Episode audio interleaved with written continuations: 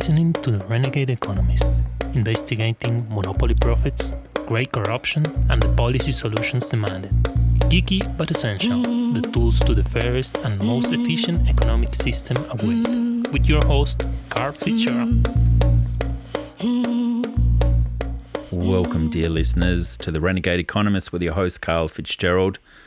So, with the corona crash only just beginning and me hitting the Corona Coaster the other week and taking some time off, uh, not getting the show out to you, I thought I would delve into the archives to look at the miracle of the Rentenmark. This was a, a show recorded with the late, great Dr. Adrian Wrigley, uh, recorded Feb 22 in 2012. It looked at the context of national governments creating currency that is backed by land rents. Uh, in the context of the, the Greek financial debt scenario that was uh, dominating the news cycles at that point in time. Doesn't seem like uh, too much has changed, uh, uh, other than the fact that there is a lot of discussion about local currencies being triggered into play uh, to help reinvigorate so many economies that have been devastated by the pandemic. So, at this point in time, we need innovative and somewhat radical economic policies to help us and dig us out of uh, the sort of hole we're in when our primary drivers of immigration, foreign students, and uh, by the way things are looking with the, the China diplomatic standoff, uh, the fact that they are three times greater than any trading partner we deal with, perhaps that too is also on the rocks. So, how can governments reset economies to reflect the sort of future that uh, all of society needs?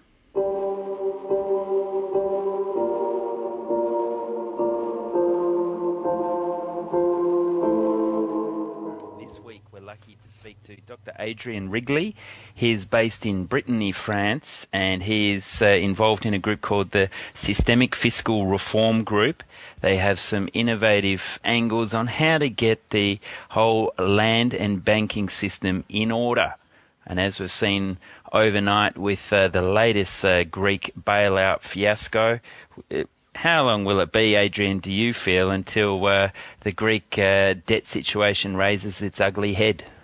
I think it will raise its head uh, pretty much every few weeks until uh, there's some uh, major event. I think the uh, situation will develop with Portugal and Italy and um, I don't know further further afield as well. So it's an ongoing situation I watch very closely interesting that they actually got the bondholders to uh, write down uh, beyond 50% of the debt, uh, some 53.5% there. But uh, uh, it's really only a short term measure, isn't it? And, and there's the finance minister saying, uh, look, the Greek people, all we have to do is work, work, work. but yet thousands are booking plane tickets now to leave the country, no doubt, as um, this onerous debt burden stretches everyone's uh, pockets, and, and as we've seen, uh, so many public sector worker uh, jobs and wage levels have been cut. Uh, what could they be doing to um, to bring about a, a more realistic sense of change there? Uh, well, that's a very good question, and it depends on what constraints, what uh, limits they place on it, because the, the, problems are not very difficult to solve. You just have to accept that debts that can't be repaid won't be repaid. So I think a debt default should actually be part of the solution, but the system is wired to blow, uh, Carl, unfortunately, because the uh, uh, the debts have been guaranteed through credit default swaps, uh, CDS instruments that have been issued by the top US banks. So if there is a default event, uh, then those come into play, and that will render the US banks insolvent. So I think what's needed actually is a, a comprehensive bank holiday.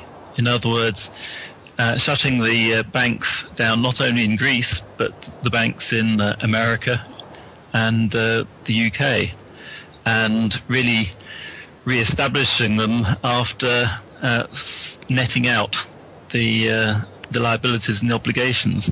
But that's I think we're a long way from that. It uh, really takes it to the uh, complete collapse that's uh, um, perhaps on its way. And one of the one of the big issues is that those CDS uh, swaps are around $30 trillion, and the three American banks, the big ones, uh, Citibank, JP Morgan, and Bank of America, have 19% each of the total worldwide derivatives market. And it seems like there's behind the scenes games going on uh, with uh, insuring against these credit default swaps. These guys have, have uh, backup plans on backup plans. So do you know much about this level of insurance taken out against the Greek debt and whether they'll default or not and how that relates to the CDS market? Well, I'm not sure about backup plans on uh, backup plans. That's uh, news to me. Uh, but it's clear that the uh, the major focus in the negotiations is how to uh, arrange for the bondholders to voluntarily agree to not get their money back. And it seems quite perverse that uh, bondholders would voluntarily agree, but the alternative, uh, as I say, is the triggering of these CDSs, and so there's plenty of motivation on the part of the the the troika, the powers that be, the, the banking system to to give the bondholders nothing, but not default, which is really a, a derangement of the words themselves. Mm, I know, isn't it? And it seems like so much of this battle going on, uh, you know, the International Swaps and Derivatives Association, they're the ones who actually determine what a default is. And even though they're writing off more than more than half of the debt owned, that's not deemed an official default. But um, some of the reading online we're seeing is that uh, you know th- there could well be a, a, legal case to mount against the ISDA, which of course happens to be owned by um, and, and, controlled by many of these big uh, U.S. banks.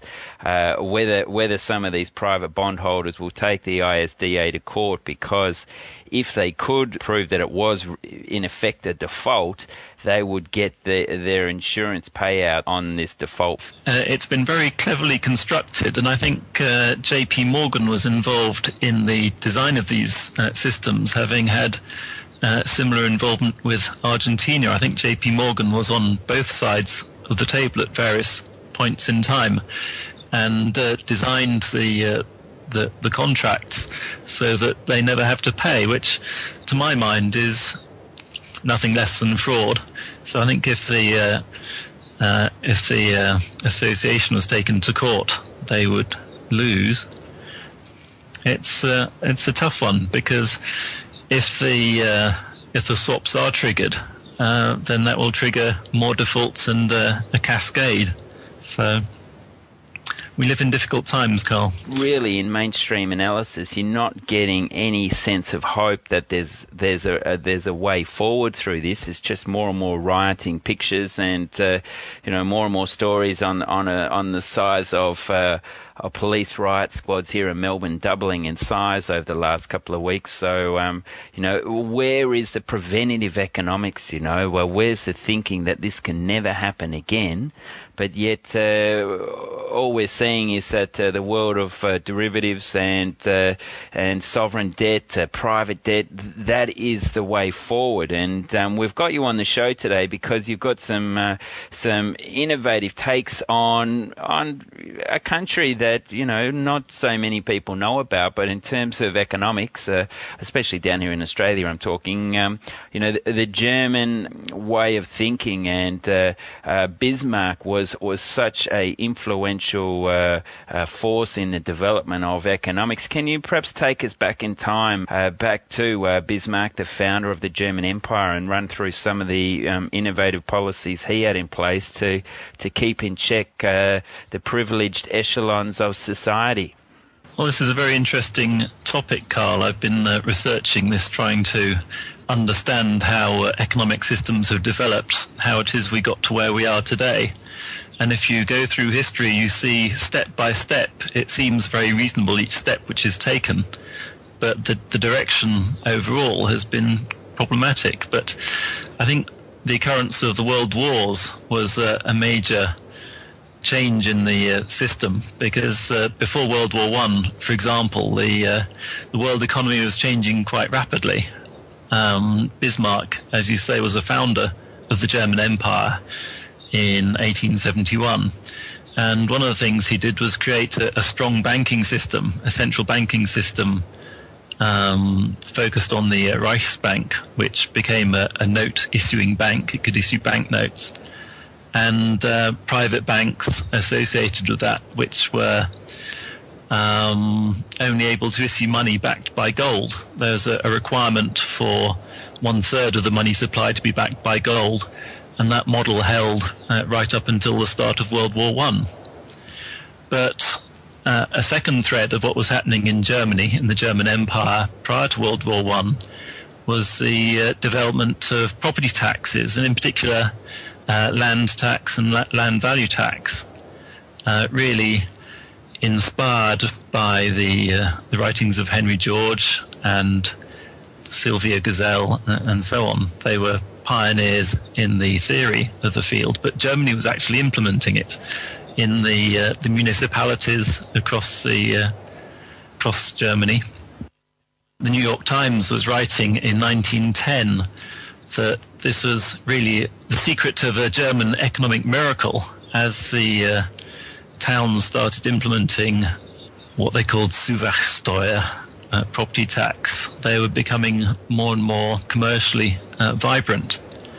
And in fact, the uh, uh, the theory that the land should be owned publicly and not privately was being tested to its fullest in the uh, German colonial concession of Kiao Chau, which people may know, know now as uh, Tsingtao.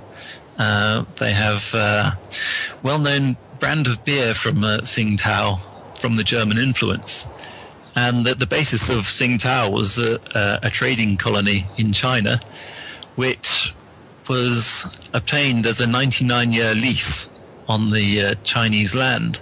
So they were prohibited from selling the land in perpetuity. They could only uh, lease the land or rent out the land.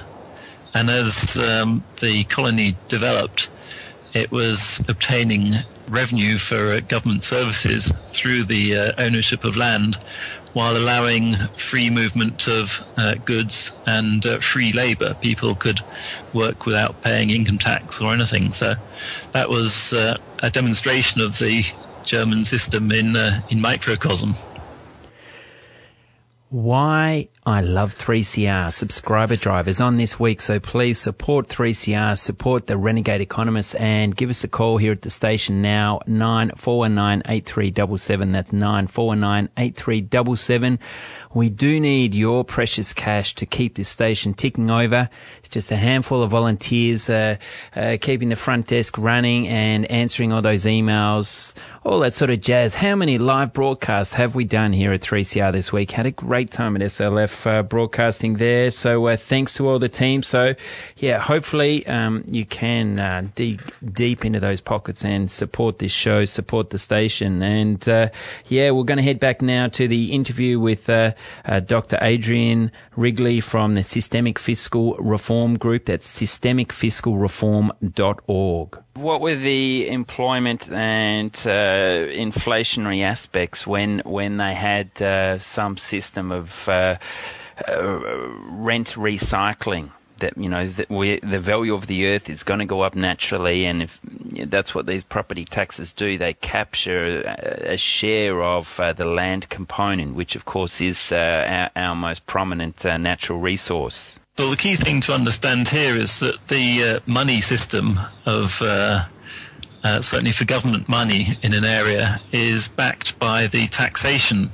So taxation gives the the root demand uh, for the money, and if the uh, taxation is based on land, it effectively means you have a uh, a land-based money system, and in the uh, Tsingtao, it means that the the money supply was growing as the uh, as the colony grew, while avoiding inflation. It uh, gives a, an ample supply of uh, money for uh, for the government.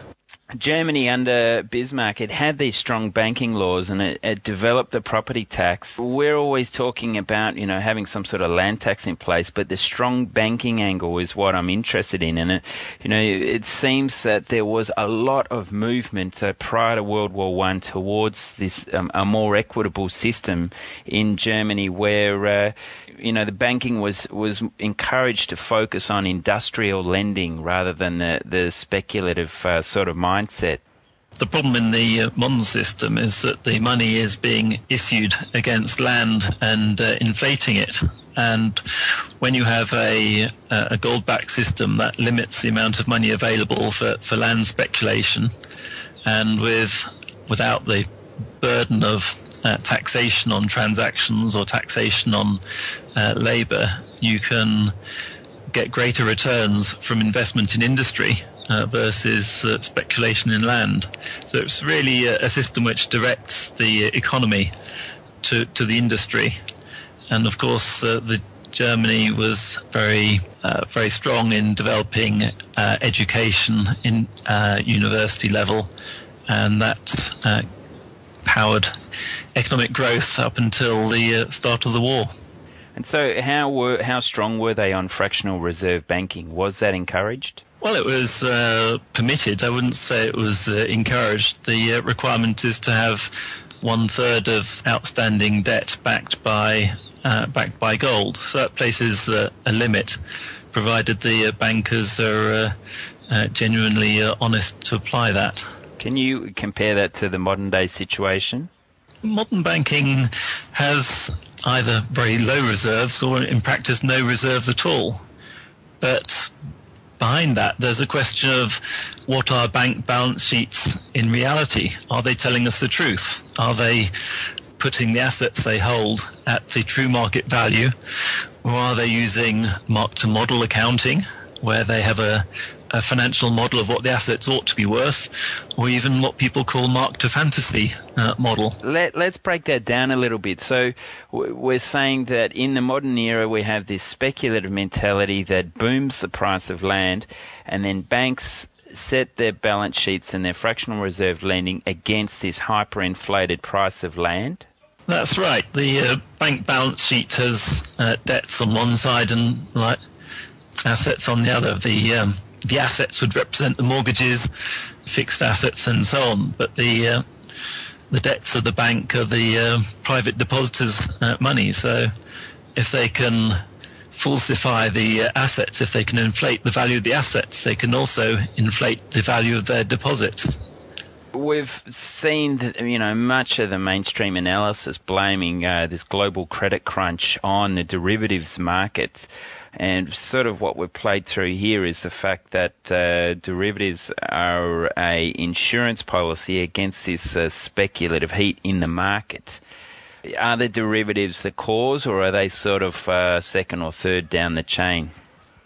Well, I would say they're second or third down the chain. That the uh, uh, the original problem was with uh, mortgages. That of course we saw the mortgage crisis in the 1980s with the uh, US uh, savings and loans uh, crisis, and that wasn't heavily uh, derivatives based, as as I'm aware. But the banks like to issue uh, new money against land assets or housing assets. because they can be so easily repossessed if necessary, and the the owner has an income stream generally to, to pay for them. So the innovation was with the uh, mortgage-backed securities. So that's the first level of uh, derivatives that really allowed the uh, the risks to be passed on from the banks onto third parties, and that uh, really is a very hazardous. It's uh, full of moral hazard, allowing the people responsible for generating the loans not to be responsible if they go wrong. I think the high level derivatives of uh, CDSs come on, on top of that. And uh, of course, there's the the general futures markets, futures markets in uh, precious metals uh, and so on, which are uh, another layer of um, potential instability. We had Sun Yat sen trying to build the new geo capitalist Republic of China around 1911. Canada, Australia, New Zealand all had land tax programs at various levels of government back in that sort of era. Germany taking land tax nationwide, uh, the People's Budget of 1909 in Great Britain, uh, leading to uh, the House of Commons passing it very quickly, and uh, the House of Landlords, the upper house in uh, the Westminster system in, in that um, period of time locking down that debate and um, forestalling it for 18 odd months, one of the longest debates ever in the House of Lords. And uh, one of your articles here, you write that uh, Mexican land reform was taking place around that time too. So, what on earth went wrong? How, uh, how have we gone from that sort of phenomenon to, uh, you know, this? Um, situation today where, where it's property speculators who are the ones who are getting all the subsidies and all the bailouts. Yes, you uh, raise a, a catalogue of issues uh, before the First World War uh, relating to the introduction of land taxation, and it, it really does fit a very wide pattern. Uh, you mentioned Australia, of course, uh, but even China moving from the imperial system to a, uh, a capitalist republic, which of course was failed with the uh, the communist revolution. But that would open uh, a huge uh, landmass to a, uh, a, a, capitalist system, and in the end, the uh, Republic of China became just Taiwan as the government fled the mainland. So the picture here is that land taxation was taking off everywhere right across the world, and that was posing a, a grave threat to the uh, the powers that be, the what the occupiers would call the one percent. In fact, it's probably more like the 0.1 percent because their landed incomes were being threatened by democratic governments, and the uh, the solution was the uh, the Federal Reserve System and uh, World War One. World War One, of course, uh, created a massive amount of uh, debt, and that debt had to be paid back somehow. We have the uh, uh reparations of uh, against Germany from the Treaty of Versailles. Those were to be paid in gold, one and a half billion ounces of gold, if I calculate it right. But these gold reparations were really to to bail out England and France, who had uh, gone into debt with the uh, United States uh, government and with the uh, uh, Federal Reserve System banks.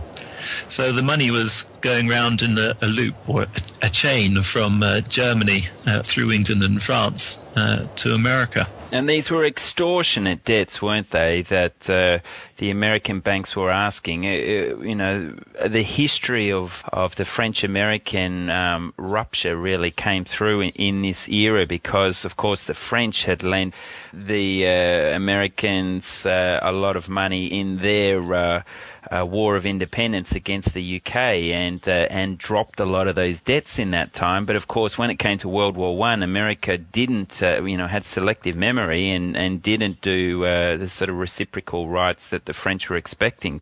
Yes, and of course it was uh, France that was instrumental in the um, uh, final collapse of the gold standard under Nixon because the the French um, central bank was demanding the uh, the gold back, which was uh, stored.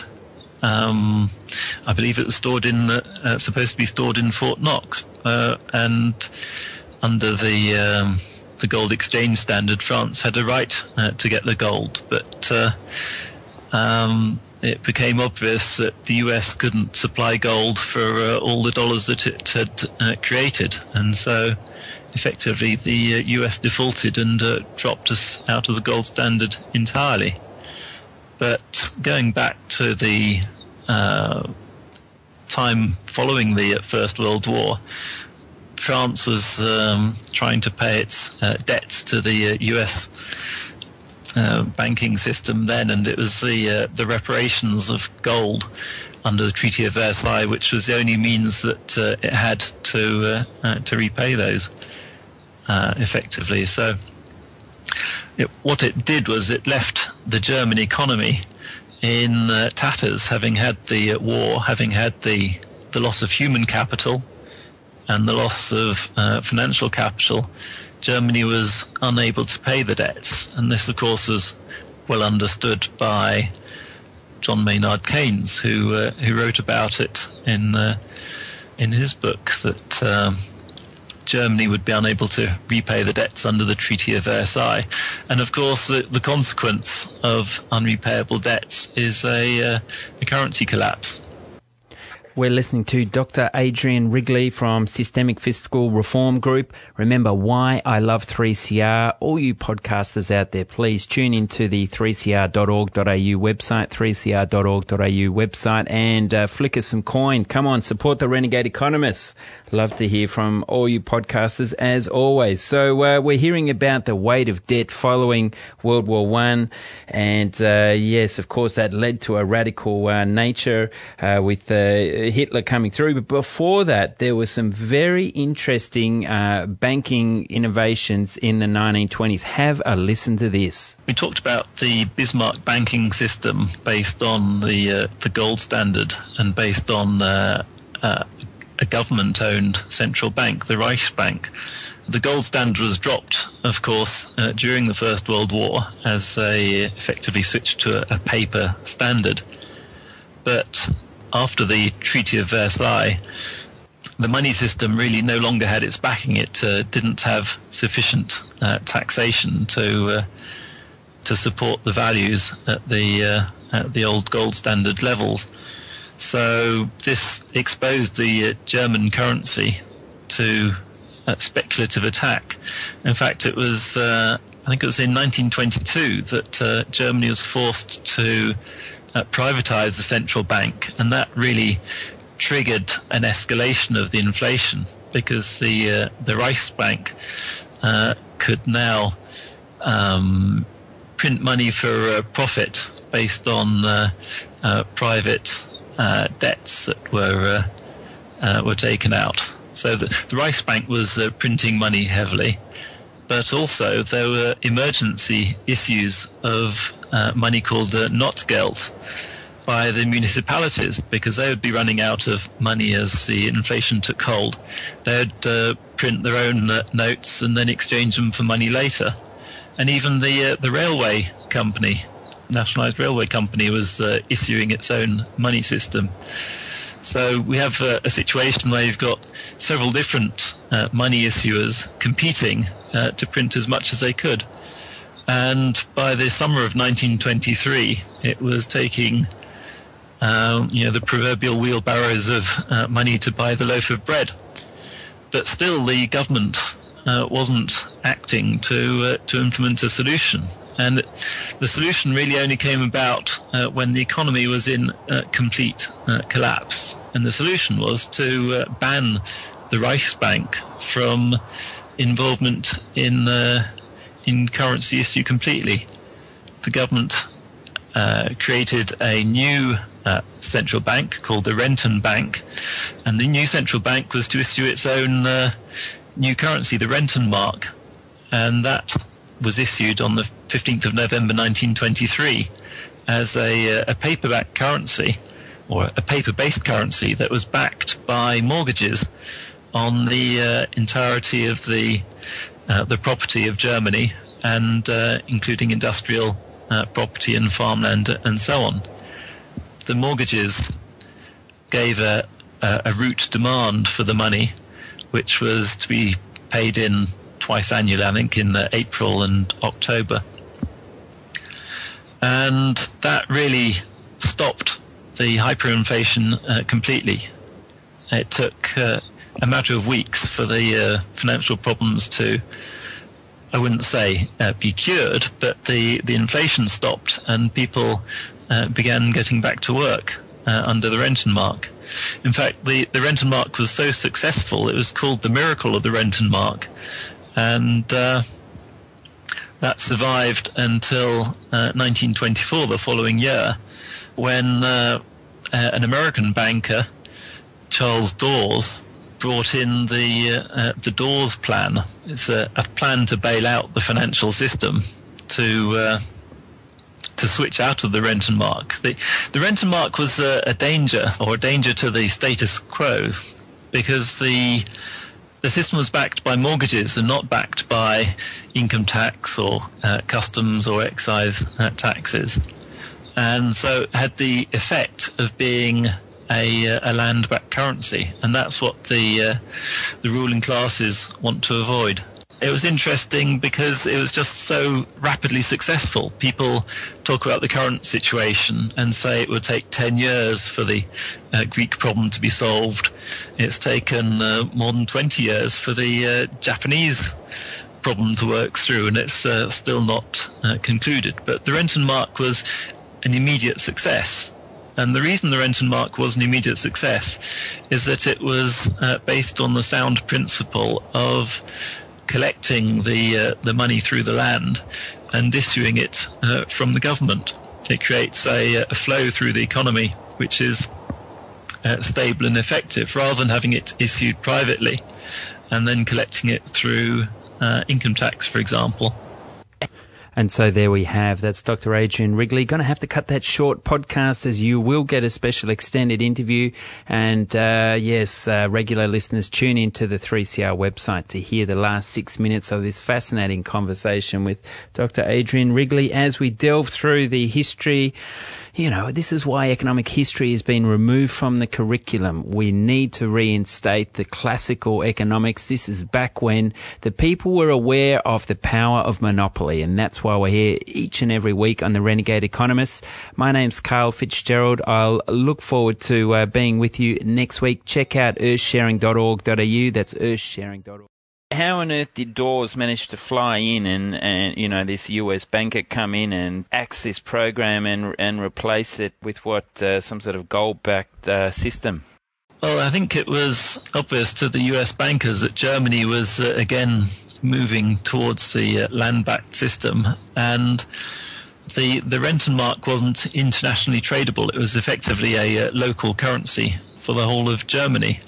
So under the uh, the Dawes plan, which in Germany is known as the Dawes loan, the US came in with a very large sum of money to buy up uh, German industry and to form uh, cartels. Uh, the cartels in Germany were modeled on uh, Standard Oil, uh, the Rockefeller outfit, and also the the J.P. Morgan cartels, which had um, been so successful for the uh, ruling classes in the US. So that created in uh, Germany, uh, I believe it was three uh, major cartels. They had a, a, an electrical cartel, uh, which we know as AEG. There was uh, an oil and steel cartel, and there was a chemicals cartel known as IG Farben. So these major cartels were established really with the backing of Wall Street, with US money, in order to allow the German business to develop, to collect economic rent from uh, the German economy, and to uh, uh, to make payments of uh, reparations and uh, debt to the uh, to the US. What can we take out of this for the for the Greek situation now? Well, what we see is that currencies have to be backed by uh, taxation, at least uh, government issued uh, currencies do. And the type of taxation you choose is critical to the operation of the system. The optimal form of taxation is through uh, land values, and we've seen that in uh, Germany through the Rentenmark. But we've also seen it through uh, Hong Kong, which is very successful because of its avoidance of the uh, the capitalist system. It uses uh, what I like to call a geo-capitalist system, where the land is owned by the government or the land is taxed by the government. And so in uh, Greece, what we need to see is a, uh, a currency which is land backed. Now, ideally, that could perhaps be done uh, across the entire European Union, but the difficulty with this is that it would require uh, a fiscal policy to be uh, set across the union, and it's only the monetary policy which is um, set across the union and not the uh, uh the tax policy. So in uh, November uh, last year, we saw a, a, simulation by the Greek government of a what is in fact a new currency. They call it a voucher. The Greek government would be issuing vouchers for 50% of uh, pensions, 50% of wages, uh, and so on. So this would allow it to halve its uh, wages uh, in euros, but uh, top it up with these vouchers, and the vouchers would be redeemable against tax. And in particular, uh, the vouchers could be redeemed against the new property tax that they developed.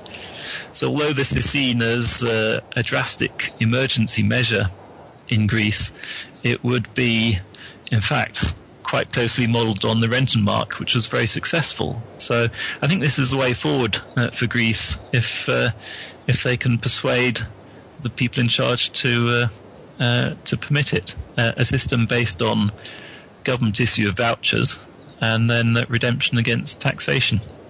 How then does that actually create an income flow? Because wouldn't one be cancelling out the other?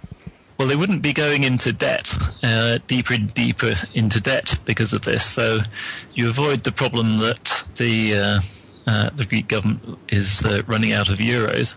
They can issue any quantity of uh, vouchers, provided that they withdraw them at uh, the same rate against the tax obligations and the property. I think that's sufficient to create a, a stable flow of currency in a system. Adrian, fantastic stuff. Is there anything you wanted to just add in closing? Well, we've been uh, working on this in the Systemic Fiscal Reform Group for uh, three or four years now, and we find that you need to look through history very carefully to see how things were structured and uh, why they succeeded or why they failed. But what we see at the moment is that uh, all this expertise that can be drawn from history, all this uh, understanding, is completely lost. And it's what uh, some people call the corruption of economics. E- economics now seems to be more cheerleading for the uh, status quo than a, uh, uh a sound science based on uh, the theory of uh, flows of economic value. One of the things we have developed in the Systemic Fiscal Reform Group is a system of converting the current uh, financial system into a land backed uh, system, which we call the Location Value Covenant. And uh, we've got some information on our website, which is uh, systemicfiscalreform.org, which uh, explains the Location Value Covenant as a, a voluntary uh, tax reform, similar to what perhaps um, your group is pushing in the land value tax, but without the need for compulsion. Yes, we need a, a, diversity of tactics. And Dr. Adrian Wrigley, uh, fantastic to have you on the show. I wish we had more time to really get stuck into this, but we will have to get you back uh, in the coming months to discuss that in more detail. Thank you very much, Karl. It was a pleasure. Thanks for listening to this month's A Renegade Economists uh, great to have Dr. Adrian Wrigley back online. That podcast had fallen offline. A number of uh, blogs around the world have talked about it and wanted it back online. So there it is. Uh, keep in touch uh, via renegades at earthsharing.org.au if you'd like uh, further uh, investigation of this topic. please zap me away. Send me an interesting story from where you listen to this podcast. I'd love to hear you're sitting on a beach, you're doing the dishes, you're doing uh, that handiwork out in the shed. Come on, entertain me, entertain each other. Let's stay sane. Let's keep pushing for a fairer future. My name's Karl Fitzgerald. I look forward to uh, being with you on the public airwaves of 3CR in the very near future.